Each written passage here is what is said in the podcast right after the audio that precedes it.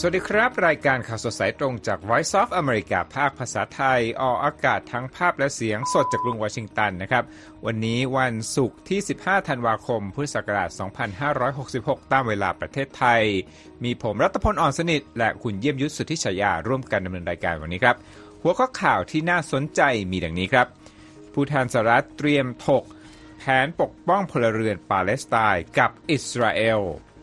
และประธานาธิบดีปูตินของรัสเซียยืนยัน ยูเครนจะไม่มีสันติภาพจนกว่ารัสเซียจะบรรลุเป้าหมายทั้งหมด จีนเผยช่วยเจรจาหยุดยิงระหว่างกองทัพเมียนมาและกลุ่มต่อต้านภายในประเทศ ขณะที่ฮ่องกงตั้งค่าหัวผู้นำจับสามนักเคลื่อนไหวในข้อหาเป็นภัยด้านความมั่นคงนะครับ นอกจากนั้นแล้วครับเรามียังมีรายงานพิเศษเบื้องหลังการเจรจา พื่อช่วยตัวประกันชาวไทยให้ได้อิสรภาพจากกลุ่มฮามาสและโพลบอกอย่างไรนะครับว่าชาวอเมริกันมากหรือน้อยที่อยากเห็นการเลือกตั้งนัดล้างตาระหว่างทรัมป์และไบเดนในปี 2024 ปิดท้ายรายการวันนี้ครับ ร้านอาหารไทยหลายร้านนะครับ ได้ดาวมิชลินสตาร์เพิ่มขึ้นในโพลล่าสุด ทั้งหมดในรายการข่าวสดสายตรงวันนี้ครับ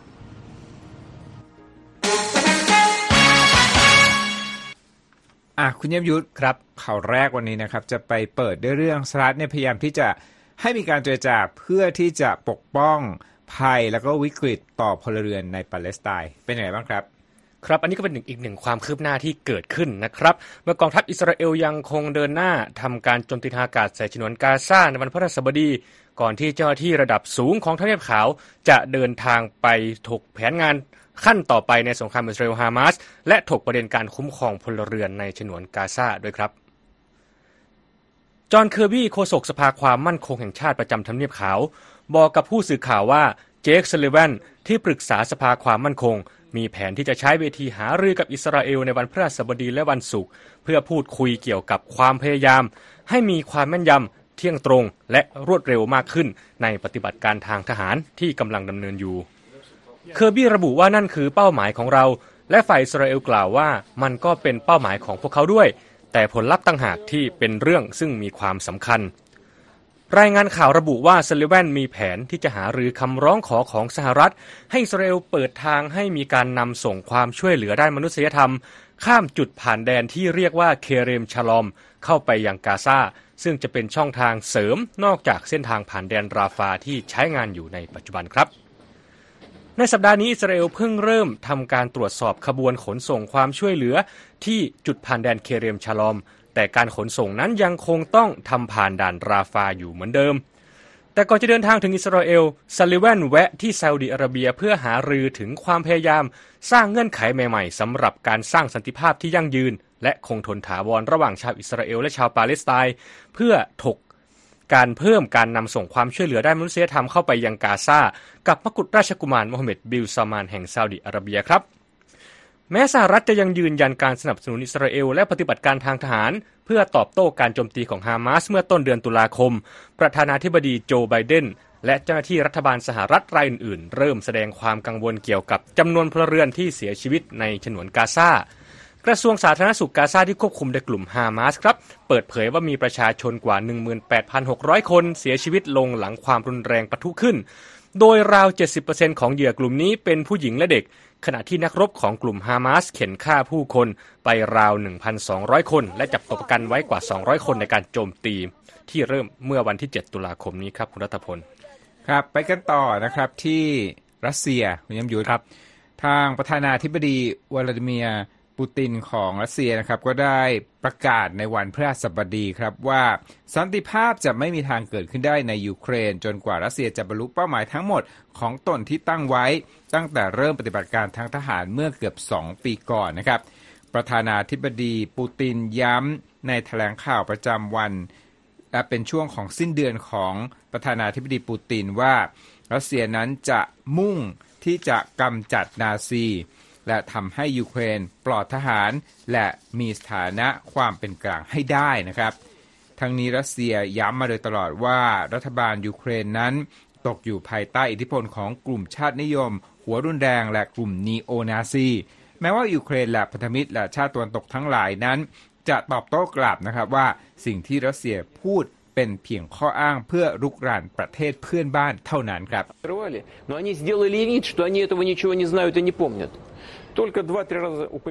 กับผู้นำรัสเซียยังต้องการให้ยูเครนนั้นไม่เข้าร่วมกับองค์การสนธิสัญญาแอตแลนติกเหนือหรือนาโต้นะครับ ขณะที่นาโต้นั้นก็ย้ำมาเสมอว่า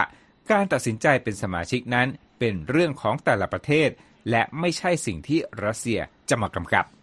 การลุกรานยูเครนของรัสเซียนั้นทำให้สวีเดนและฟินแลนด์ ตัดสินใจยื่นสมัครเป็นสมาชิกนาโต้ทันทีนะครับ และฟินแลนด์นะครับก็ได้กลายเป็นสมาชิกใหม่ของนาโตและเป็นพันธมิตรทางทหารไปเมื่อเดือนเมษายน ส่วนสวีเดนนั้นยังคงรอการตัดสินใจเห็นชอบจากตุรกีและฮังการีนะครับในวันพฤหัสบดีเช่นกันนะครับเยนสโตเทนเบิร์กเลขาธิการนาโตบอกกับผู้สื่อข่าวที่กรุงบรัสเซลว่า ผู้นำรัสเซียไม่ได้แสดงให้เห็นถึงความสำคัญและความพร้อมที่จะร่วมสร้างสันติเลยนะครับส โตเทนเบิร์กกล่าวได้ว่า หนทางเดียวที่จะทำให้เกิดสันติภาพที่ยั่งยืน และเป็นธรรมในยูเครน ก็คือการทำให้ปูตินเชื่อว่า รัสเซียนั้นจะไม่มีวันได้ชัยชนะในสนามรบ และการที่พันธมิตรทั้งหลายเดินหน้าสนับสนุนยูเครนต่อไป พร้อมระบุด้วยนะครับว่าถ้าปูตินชนะศึกในยูเครน ก็จะเกิดความเสี่ยงอันแท้จริงว่าการลุกรานของปูตินนั้นจะไม่จบลงแค่นั้นครับคุณผู้ชม เลขาธิการนาโต้นั้นยังแสดงความยืนยัน ต่อนะครับ และบอกนะครับบอกว่า ความมุ่งมั่นอันกระจ่างแจ้งในการสนับสนุนยูเครนของประธานาธิบดีโจไบเดน และสำหรับการผลักดันอย่างเร่งด่วนของรัฐบาลวอชิงตันให้มีการนำส่งความช่วยเหลือที่ยูเครนกำลังต้องการอย่างมากในกรุงเคียฟนะครับสำหรับสหรัฐนะครับก็ได้เสนอแผนความช่วยเหลือคุณยมยุทธครับเป็นด้านความมั่นคงชุดใหม่นะฮะดูจำนวนเงินแล้วอยู่ที่ 61,000 ล้านดอลลาร์ให้กับยูเครนนะครับ แต่แผนนี้ก็ประสบภาวะชะงักงานครับ เพราะว่ามีแรงต้านจากสมาชิกสภาคองเกรส จากพรรครีพับลิกัน ที่ต้องการให้รัฐบาลยกระดับการดำเนินการเกี่ยวกับกระบวนการตรวจคนเข้าเมืองแล้วก็การรักษาความปลอดภัยตามแนวชายแดนให้ดีขึ้นเสียก่อนนะครับอามาดูสถานการณ์ในสนามรบกันบ้างนะครับ กองทัพยูเครนเปิดเผยในวันพฤหัสบดีนะครับว่า รัสเซียนั้นส่งโดรน และยิงขีปนาวุธเข้าใส่ยูเครนในช่วงข้ามคืนที่ผ่านมา โดยกองทัพอากาศของยูเครนกล่าวว่า ฝ่ายตนนั้นยิงโดรนของรัสเซียตกไป 41 ลำจากทั้งหมด 42 ลำที่ถูกส่งมานะครับ โดยส่วนใหญ่นั้นถูกยิงตกในเขตปกครองโอเดสซาทางด้านผู้ว่าการของเขตปกครองดังกล่าวนะครับโอเลห์ คิเปอร์ ระบุในโพสต์ของ Telegram บอกว่า เศษซากของโดรนที่ถูกยิงตกสร้างความเสียหายให้กับอาคารหลายหลัง ซึ่งรวมถึงอาคารหอพักแห่งหนึ่งด้วย และมีผู้ได้รับบาดเจ็บจากเหตุการณ์นี้อย่างน้อย 11 คนนะครับขณะเดียวกันครับรัสเซียก็รายงานด้วยว่ายูเครนนั้นทำการโจมตีทางอากาศเข้าใส่พื้นที่กรุงมอสโกเช่นกัน กระทรวงกลาโหมของรัสเซียบอกครับว่า ระบบป้องกันการโจมตีทางอากาศของรัสเซียนั้น ยิงโดรนของยูเครนตก9ลำในพื้นที่มอสโก และคาลูกานะครับ ไปกันต่อนะครับ ข่าวที่น่าสนใจข่าวหนึ่งก็คืออยู่ครับที่ใกล้บ้านเราคุณยมยุทธการสู้รบกันของกองทัพเมียนมาแล้วก็กองทัพผู้ต่อต้านรัฐบาลปะทุขึ้นมาหลายสัปดาห์แล้วนะครับ และตอนนี้จีนก็จะเล่นบทประสานรอยร้าวใช่ไหมคุณยมยุทธใช่ครับตามรายงานข่าวที่เพิ่งมีขึ้นล่าสุดนะครับ รัฐบาลจีนเปิดเผยในวันพฤหัสบดีครับคุณรัตพลว่าได้เข้าช่วยเป็นตัวกลางเจรจาระหว่าง กลุ่มต่อต้าน และรัฐบาลทหารเมียนมา และทั้งสองฝ่ายตกลงที่จะทำการหยุดยิงชั่วคราว พร้อมเดินหน้าหารือการสร้างสันติภาพต่อไปตามการรายงานของสำนักข่าวรอยเตอร์ครับ กระทรวงการต่างประเทศจีนออกแถลงการที่ระบุเพียงว่าการเจรจาสันติภาพที่ว่านั้นจัดขึ้นในอาณาเขตจีนเมื่อไม่กี่วันที่ผ่านมา แต่ไม่ได้ระบุรายละเอียดเพิ่มเติมเกี่ยวกับการประชุมดังกล่าวแถลงการนี้ยังระบุด้วยว่า จีน หวังว่าคู่ขัดแย้งทั้งสองฝ่ายในเมียนมา จะดำเนินการตามข้อตกลงและฉันทามติที่ทำกันไว้ และใช้ความยับยั้งชั่งใจให้มากที่สุด ในภาวะขัดแย้งในปัจจุบัน รวมทั้งหาหนทางทำให้สถานการณ์คลี่คลายขึ้นด้วยครับ นับตั้งแต่การสู้รบรุนแรงระหว่างกองทัพเมียนมานะครับและกองกำลังติดอาวุธชนกลุ่มน้อยต่างๆ ที่เริ่มต้นขึ้นเมื่อวันที่ 27 ตุลาคม ในพื้นที่รัฐฉานทางภาคเหนือของประเทศ จีนได้แสดงความกังวลเกี่ยวกับผลกระทบของความขัดแย้งนี้อย่างมาก ขณะที่องค์การสหประชาชาติเปิดเผยว่า นับตั้งแต่เกิดความรุนแรงรอบนี้ มีประชาชนราว3 0 0แสนคนที่ต้องกลายมาเป็นผู้พลัดถิ่น หลังจากชาวเมียนมากว่า 2 ล้านคนนะครับ ต้องกลายมาเป็นคนไร้บ้านหลังกองทัพก่อรัฐประหารยึดอำนาจจากรัฐบาลพลเรือน เมื่อเดือนกุมภาพันธ์ปี 2021โฆษกกระทรวงการต่างประเทศจีนเหมาหนิง กล่าวว่า จีนนั้นได้ร่วมทำงานอย่างไม่หยุดหย่อน เพื่อยุติสงครามในเมียนมา และเพื่อผลักดันให้มีการเจรจาของทุกฝ่ายที่เกี่ยวข้อง ด้วยความหวังที่ว่าจะช่วยลดระดับความรุนแรง และคลี่คลายสถานการณ์ในประเทศเพื่อนบ้านแห่งนี้โฆษกเหมายังกล่าวด้วยครับว่าตัวเลขของเหตุปะทะ และการยิงตอบโต้ระหว่างทั้งสองฝ่ายในพื้นที่ภาคเหนือของเมียนมานั้น ได้ลดลงอย่างเห็นได้ชัด โดยสิ่งนี้ไม่เพียงแต่จะเป็นประโยชน์ต่อทุกฝ่ายที่เกี่ยวข้องในเมียนมา แต่ยังจะช่วยทำให้สภาพความสงบตามแนวชายแดนจีนและเมียนมาคงอยู่ต่อไปด้วย เมื่อวันจันทร์ที่ผ่านมากองทัพเมียนมาเปิดเผยว่า ตัวแทนของตนได้พบกับฝ่ายต่อต้านแล้ว และจะมีการหารือกันในรอบต่อไปในช่วงสิ้นเดือนธันวาคม โดยไม่ได้ให้รายละเอียดใดๆเพิ่มเติมอย่างไรก็ดีครับ ไปดูที่ฝั่งพันธมิตรชนกลุ่มน้อยที่ต่อต้านรัฐบาลทหารเมียนมาครับคุณรัตพลเขาออกมายืนยันว่า ฝ่ายตนจะเอาชนะสิ่งที่เรียกว่าเป็นเผด็จการเมียนมาให้ได้ โดยไม่ได้พูดถึงประเด็นการเจรจาสันติภาพเลยครับครับประเด็นนี้เนี่ยเราก็ติดตามอย่างใกล้ชิดกันมาในช่วงหลายสัปดาห์นะครับ เพราะว่าความรุนแรงที่เกิดขึ้นเนี่ยก็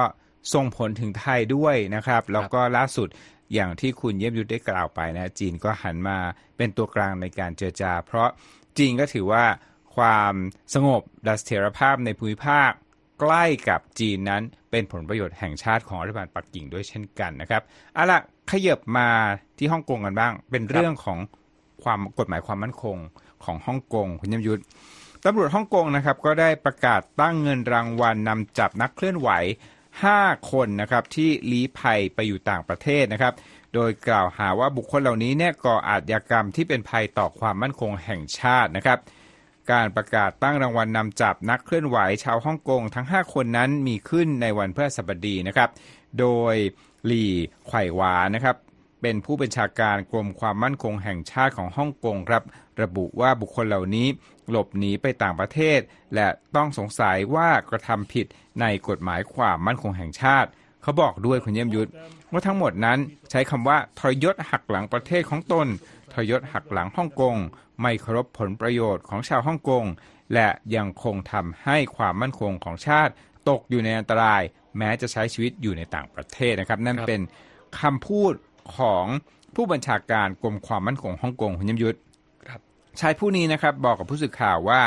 แต่ละคนนั้นมีรางวัลนนำจับถึง 1 ล้านดอลลาร์ฮ่องกงนะฮะคิดเป็นเงินไทยก็ประมาณ 4 ล้าน4แสนบาทนะครับ นักเคลื่อนไหวเหล่านี้นะครับประกอบด้วยไซมอนเจิ้งซึ่งปัจจุบันนั้นอาศัยอยู่ที่อังกฤษ และเป็นผู้ก่อตั้งกลุ่มฮ่องกงเกอร์สที่นั่นนะครับ รวมทั้งมีผู้ที่ชื่อฟรานซิสหุยโจอี้ชิลฟกกัมซี่และไซหมิงต้า โดยทั้งหมดลี้ภัยไปต่างประเทศหลังจากที่รัฐบาลปักกิ่งนั้น ประกาศใช้กฎหมายความมั่นคงแห่งชาติเมื่อปี 2020 หรือเมื่อ 3 ปีก่อนเพื่อกำราบผู้เห็นต่างนั่นเองนะครับ บุคคลเหล่านี้นะครับถูกทางการฮ่องกงตั้งข้อหาทำการยุยงปลุกปั่นให้มีการแยกประเทศ และยุยงปลุกปั่นให้มีการล้มล้างรัฐบาล รวมทั้งสมคบคิดกับต่างประเทศตามข้อมูลที่หลี่ไขว้หวา แห่งกรมความมั่นคงแห่งชาติของฮ่องกงประกาศออกมานะครับคุณผู้ชมครับ ครั้งนี้เป็นครั้งที่สองนะครับที่ ตำรวจฮ่องกงประกาศตั้งรางวัลนำจับก้อนโตสำหรับบุคคลที่ถูกกล่าวหาว่าก่ออาชญากรรมที่เป็นภัยต่อความมั่นคงแห่งชาตินะครับ เมื่อเดือนกรกฎาคมที่ผ่านมาครับตำรวจฮ่องกงประกาศตั้งรางวัลนำจับมูลค่าเท่ากัน กับครั้งนี้เลยนะครับ เพื่อที่จะล่าตัวนักเคลื่อนไหวหลักๆ 8 คนที่อาศัยอยู่ในต่างประเทศนะครับ มาดูปฏิกิริยาของต่างประเทศกันบ้างนะครับ ทางสหรัฐออสเตรเลียและอังกฤษ ซึ่งเป็นประเทศที่บุคคลเหล่านี้อาศัยอยู่ ออกมาประนามคุณเยี่ยมยุทธครับ ประนามคำประกาศของรัฐบาลฮ่องกงสำหรับการดำเนินงานทำแผนนี้นะครับ โดยรัฐบาลกรุงวอชิงตันระบุว่า สิ่งที่เกิดขึ้นนั้นเป็นแบบอย่างที่อันตรายอย่างยิ่งครับคุณผู้ชม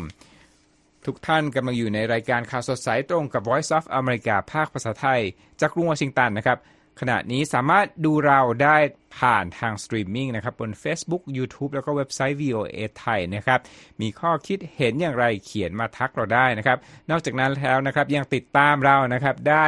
ทาง Facebook Instagram แล้วก็แพลตฟอร์ม X รวมทั้ง Spotify VOA ไทยครับ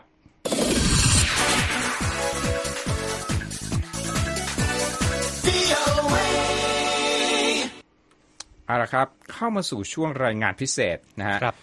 คุณเยมยุทธคุณไปติดตามรายงานเรื่องการเจรจาช่วยตัวประกันชาวไทยนะฮะที่โดนกลุ่มก่อการร้ายฮามาสจับกลุ่มตัวไปเมื่อวันที่ 7 ตุลาคมที่ฮามาสนั้นบุกอิสราเอล แล้วก็ทำให้เกิดเป็นชนวนของสงครามที่เกิดขึ้นมายาวนานกว่าเท่าไหร่แล้วล่ะ 2 เดือนแล้วนะฮะ ตอนนี้ก็สร้างความสูญเสียอย่างยิ่งนะครับ ประเทศไทยเนี่ยน่าสนใจนะครับในประเด็นความขัดแย้งนี้ เพราะว่ามีแรงงานไทยจำนวนมากใช่ไหมครับที่ทำงานอยู่ที่อิสราเอลแล้วก็ในช่วงของการเจรจานะกลุ่มตัวประกันชุดแรกนะคุณผู้ชมที่ถูกปล่อยออกมานะนี่รวมทั้งชาวต่างชาติทั้งหมดแล้วก็ชาวอิสราเอลด้วยนะที่ฮามาสปล่อยออกมาเนี่ยมีกลุ่มชาวไทยจำนวนมากถึง 10 คนในชุดแรก แล้วก็เป็นชาวต่างชาติกลุ่มใหญ่ที่สุด แล้วก็ที่ผ่านมาตั้งแต่มีการค่อยๆ ปล่อยตัวประกันมาเรื่อยๆนะฮะในช่วง 1 สัปดาห์แห่งการหยุดยิง ซึ่งตอนนี้เนี่ยเขากลับมาสู้รบกันใหม่แล้วครับมีคนไทยถูกปล่อยตัวมาแล้ว 23 คนจากทั้งหมด 32 คนนะครับ ก็เป็นที่น่าน่าสังเกตนะว่าตอบเทคนิคการเจรจานี้เป็นอย่างไรนะครับ และต่อไปนะครับอีก 9 คนผู้ที่เป็นทีมเจรจานั้นจะใช้เทคนิคอย่างไรเขาบอกว่า อาจจะใช้ความสัมพันธ์ใกล้ชิดทางวัฒนธรรม สายสัมพันธ์ระหว่างบุคคลก็มีส่วนช่วยนะครับ ซึ่งคุณเยี่ยมยุทธเนี่ยไปร่วมรายงานพิเศษนะ เรียกอย่างนี้ได้ไหมได้ครับ กับคุณสุภกิจพัทรธีรานนท์และคุณวัสมนอุจจรินทร์นะอะไรายละเอียดเป็นอย่างไรบ้างครับเรื่องนี้ครับคุณผู้ชมครับเอ่อทางผมก็ได้คุยกับอาจารย์เลอพงษ์สายิตนะครับที่เป็นนายกสมาคมนักเรียนเก่าไทยอิหร่าน ซึ่งเขาเป็นหนึ่งในคณะทำงานเจรจากับผู้แทนฮามาสนะฮะที่เกิดขึ้นเมื่อประมาณปลายเดือนตุลาคมนะครับที่กรุงเตหะราน อย่างที่เอ่อรายงานข่าวกันไปก่อนหน้านี้นะครับ ก็จะทราบกันว่าไทยเนี่ยมีเส้นทางในการพูดคุยเจรจา เพื่อนำไปสู่การปล่อยตัวประกันเนี่ยมีทั้งที่เป็นทางการนะครับที่ดำเนินการไปโดยทางรัฐบาล แล้วก็โดยกลุ่มที่ได้รับมอบหมายจากเอ่ออาจารย์วันมุฮัมมัดนอมบัทานะฮะครับเอ่อประธานรัฐสภาแล้วก็ เอ่อเขาเรียกว่าอะไรนะ ผู้นำผู้นำกลุ่มมุสลิมชีอะห์ที่ชื่อว่าเอ่อไซยิดสุไลมานฮุไซนีนะครับครับอันนี้ก็ไปเขาเรียกว่าไปเจรจาตรงกับกลุ่มฮามาสเลยนะฮะ แล้วก็อาจารย์เลอพงษ์เนี่ยก็เชื่อว่าเอ่อประเทศไทยเนี่ยประสบความสำเร็จที่สุดในโลกนะครับในแง่ของการช่วยเหลือตัวประกันออกมา แล้วก็ยังกล่าวด้วยครับว่าจำนวน 9 คนที่เหลือเนี่ยหลังจากนี้ก็จะใช้ช่องทางเดิม คือขอความอนุเคราะห์จากทางฮามาสในการ ปล่อยตัวคนไทยต่อไป เดี๋ยวเราไปฟังเสียงของอาจารย์เลอพงษ์จากส่วนหนึ่งของการสัมภาษณ์กันครับ คือในการเจรจาพูดคุยของเรานะฮะก็ไม่มีชาติอื่นมีเฉพาะคณะเจรจาจากประเทศไทยเพียงเท่านั้นนะครับ แต่ว่าก่อนหน้านั้นเนี่ยก็คือผมเองเนี่ยคืออยู่อิหร่านนะฮะก็มีการประสานงานกับทางผู้เกี่ยวข้องนะฮะในประเทศอิหร่าน พื่อหาแนวทางในการช่วยเหลือตัวประกันหรือเอ่อเฉลยศึกชาวไทยที่ถูกจับกลุ่มไปนะฮะซึ่งทางการของอิหร่านนะฮะที่มีความสัมพันธ์อยู่กับฮามาสก็ได้ติดต่อนะฮะแล้วก็ช่วยพูดคุยก่อนหน้านี้และหลังจากที่คณะเราไปพบกับทางการของฮามาสเนี่ย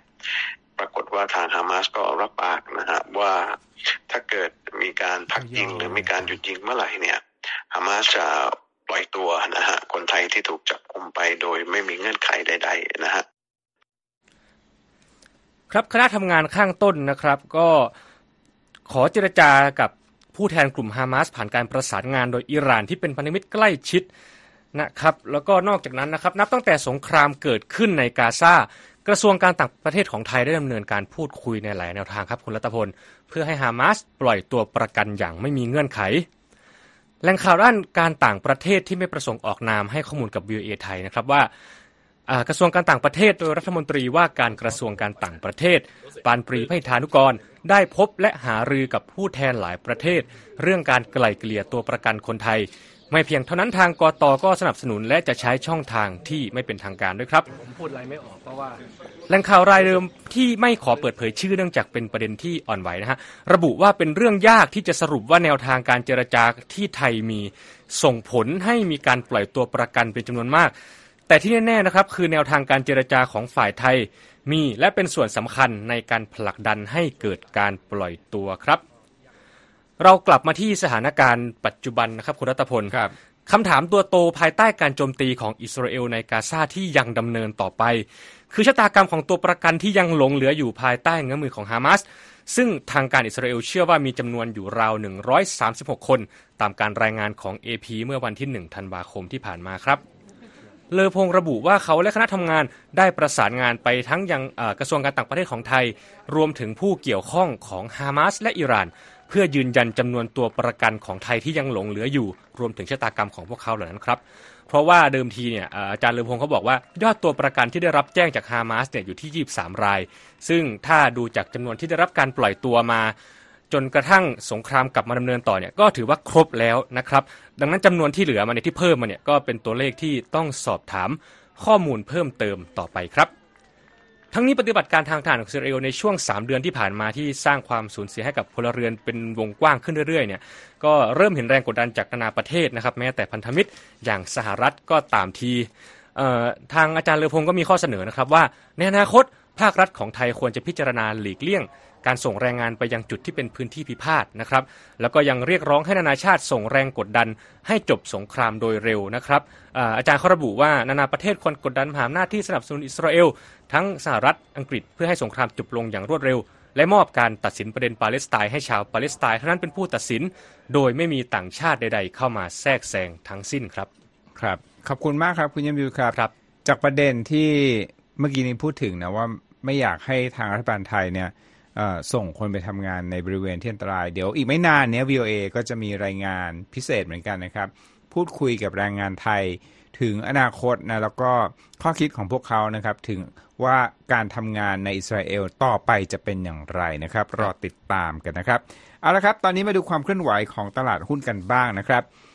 หุ้นอเมริกาปิดบวกนะฮะครับแรงขายน้อยลงแรงซื้อยังมีมาก เพราะว่าความหวังนะฮะเรื่อง ดอกเบี้ยของสหรัฐว่าอาจจะอยู่ในช่วงขาลงนะครับดาวโจนส์ปิดบวก 0.43%นะครับมาอยู่ที่ 37,248.35 S&P บวก 0.26%มาอยู่ที่ 4,719.55 และ S และ NASDAQ นะครับ ปิดบวก 0.19%มาอยู่ที่ 14,761.56 นะครับ เกี่ยวกับตัวเลขเหมือนกันคุณยมยุทธครับ ตัวเลขความนิยมนะฮะของ ทรัมป์กับไบเดนนะฮะเป็นยังไงบ้างคนอยากเห็นรีแมตช์ไหมนะฮะคู่นี้ในการเลือกตั้งปีหน้า อันนี้ก็เป็นคำถามตัวโตนะครับในการเลือกตั้งที่จะมาถึง แล้วก็อืมมีการทำผลสำรวจนะครับ แล้วก็พบว่า ความคิดเห็นประชาชนล่าสุดเนี่ยพบว่าครับคนส่วนใหญ่ไม่ได้ตื่นเต้นกับศึกเลือกตั้งที่กำลังจะมาถึงเท่าไหร่นะครับเพราะผลสำรวจความคิดเห็นที่เป็นความร่วมมือระหว่างสำนักข่าว AP แล้วก็ Knox Center for Public Affairs Research แสดงให้เห็นว่ามีชาวอเมริกันจำนวนไม่มากนะครับที่ตื่นเต้นกับการที่จะมีการรีแมชการครับมาเจอกันอีกครั้งระหว่างประธานาธิบดีโจไบเดนและอดีตประธานาธิบดีโดนัลด์ทรัมป์นะครับที่อาจได้รับเลือกเป็นตัวแทนพรรครีพับลิกันในศึกเลือกตั้งประธานาธิบดีปี 2024 สิ่งที่น่าสนใจจากแบบสำรวจนี้นะครับ คือการที่พบว่าชาวอเมริกันส่วนใหญ่ ไม่รู้สึกสนใจกับการเลือกตั้งครั้งหน้านี้ เพราะขณะที่ผู้นำคนปัจจุบันได้รับเสียงสนับสนุนส่วนใหญ่มาจากคนในพรรคเดโมแครตอดีตประธานาธิบดีทรัมป์ก็ได้รับคะแนนความนิยมในกลุ่มผู้สนับสนุนพรรคริพับลิกันในแบบที่เรียกว่านำโด่งผู้ท้าชิงคนอื่นนะครับ แม้ว่าจะกำลังเผชิญคดีความอยู่ก็ตาม อันนี้เราไปฟังตัวอย่างจากผู้ทำแบบสำรวจกันนะครับคุณรัตพลครับแรนดี้จอห์นสันจากรัฐมิสซูรีนะครับสนับสนุนพรรคริพับลิกัน บอกกับ AP ว่าถ้าจะพูดได้เพราะที่สุด ผมว่ามันเป็นเรื่องน่าเศร้าสำหรับประเทศของเราที่ทั้งสองคนก็คือไบเดนกับทรัมป์คือตัวเลือกที่ดีที่สุดของเราแล้ว แล้วเขาก็บอกว่าอยากให้มีตัวเลือกที่3นะครับที่จะมาแข่งขันในการแข่งขันครั้งนี้ ซึ่งกฎหมายก็อาจจะไม่ได้อนุญาตเอาไว้นะครับ ส่วนแอนดรูว์คอลลินส์วัย 35 จากรัฐเมนนะครับก็กล่าวว่าการใช้สิทธิ์เลือกตั้งประธานาธิบดีครั้งนี้ อาจจะเป็นตัวเลือกที่เลวร้ายที่สุดในชีวิตที่ผมต้องเลือกนะครับครับส่วนรายละเอียดที่เหลือนะครับ เดี๋ยวไปติดตามอ่านได้ในเว็บไซต์ของ VOA ในข่าว เรื่องแบบสำรวจชิ้นนี้ครับคุณรัตพลครับจริงตัวเลือกที่ 3 ก็เป็นไปได้นะเป็นไปได้ใช่ไหมครับเพราะว่ามีก็มีคนที่เสนอตัวมาเป็นผู้สมัครอิสระอยู่เหมือนกันนะอ๋อต้องครับรอดูกันต่อไปนะครับอาข่าวปิดท้ายวันนี้นะฮะ เป็นเรื่องของร้านอาหารไทยคุณผู้ชม ขึ้นชื่อว่าประเทศไทยแล้วเนี่ยความหลากหลายความรุ่มรวยทางอาหารเนี่ยย่อมมีมากมายนะครับ แล้วก็ล่าสุดโผของมิชลินไกด์ที่เฉพาะสำหรับประเทศไทยเลยนะ Thailand Michelin Guide สำหรับปี 2024 นะ ปรากฏว่ามีร้านอาหารไทยจำนวนมากขึ้นนะได้ดาวมีทั้ง ได้ดาวอยู่แล้วและได้ดาวเพิ่มครับที่ได้อัปเกรดเป็นระดับ 2 ดาวนะชื่อร้านบ้านเทพานะฮะเป็นอาหารไทยยุคใหม่นะภายใต้การบริหารของคุณชุดารีเทพาคำนะครับ อีกร้านหนึ่งที่ได้อัปเกรดเป็นร้านระดับ 2 ดาวนะคือร้านชื่อกา G A A นะฮะจากการบริหารของการิมาโอโรรานะครับเป็นร้านอินเดียคุณผู้ชม สูตรดั้งเดิมผสมกับวิธีทำใหม่ ๆ และการนำเสนอแบบใหม่ๆนะฮะสำหรับร้านที่ได้ดาวครั้งแรก หรือว่าเป็นร้านน้องใหม่ที่ประดับดาวระยิบระยับนะครับในโผครั้งนี้นะครับ มีตัวอย่างเช่นนะครับ ชื่อร้าน Ind D I N D D E E นะฮะเป็นร้านอินเดียเหมือนกันนำจานเด็ดจากภูมิภาคต่างๆ ของอินเดียมานำเสนอนะฮะแล้วก็มีจุดเด่นเขาบอกว่า ย่างอาหารด้วยถ่านคุณยมยุทธครับ ส่วนร้านน้องใหม่ที่ได้ดาวดวงแรกอีกร้านหนึ่งชื่อร้านนาวา ร้านอาหารไทยนะแต่ว่าเป็นสไตล์คำเล็ก ๆ นะใช้ใช้มือใช้นิ้วนะฮะหยิบทานสะดวกนะครับ ทางด้านพออฝ่ายการต่างประเทศของมิชลินไกด์นะก็บอกในแถลงการณ์ว่าคณะกรรมการเนี่ยได้รับรู้ถึงประสบการณ์ความหลากหลายของอาหารในประเทศไทย ตั้งแต่พัตตาคารสมัยใหม่ ที่แสวงหาความแปลกใหม่ให้กับวงการไปจนถึงแผงอาหารง่ายๆ ตามท้องถนนนะครับแล้วก็ยืนยันนะว่า วัฒนธรรมแล้วก็มรดกตกทอดทางอาหารของไทยเนี่ยมีมากมายเหลือเกินนะครับอย่างไรก็ตามนะครับ ตอนนี้ที่ประเทศไทยยังไม่มีร้านที่ได้มิชลินสตาร์สามดวงนะครับ ซึ่งครับถือว่าเป็นเกียรติยศระดับสูงส่งนะฮะของวงการอาหารมิชลินกล่าวว่าร้านอาหารไทยใหม่ๆนะฮะ มีเชฟอายุน้อยไฟแรง แล้วก็เป็นผู้ที่ผลักดันให้เกิดนวัตกรรมใหม่ๆ ด้านวงการอาหารนะครับบูมเบิร์กรายงานนะบอกว่า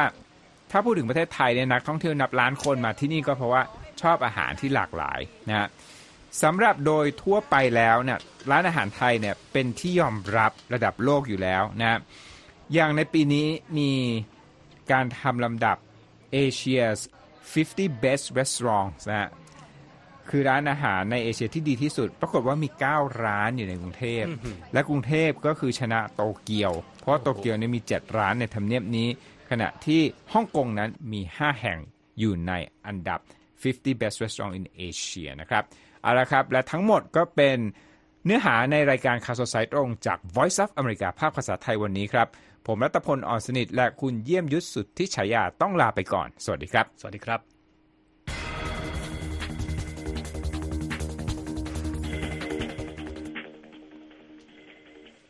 ดีค่ะ คุณรัตพลคุณเยี่ยมยุทธค่ะ สวัสดีครับ คุณเทรัตน์ครับ คุณรัตพลทำให้ดิฉันค้นหาใหญ่เลย ว่าร้านอาหารบ้านเทพาอยู่ที่ไหน เจอไหมแล้วครัก็บนามสกุลเจ้าของร้าน เจอค่ะ แต่ไม่แน่ใจว่าใช่ไหมอยู่รามคำแหงนี่เองอืมถนนรามคำแหงแขวงหัวหมากเขต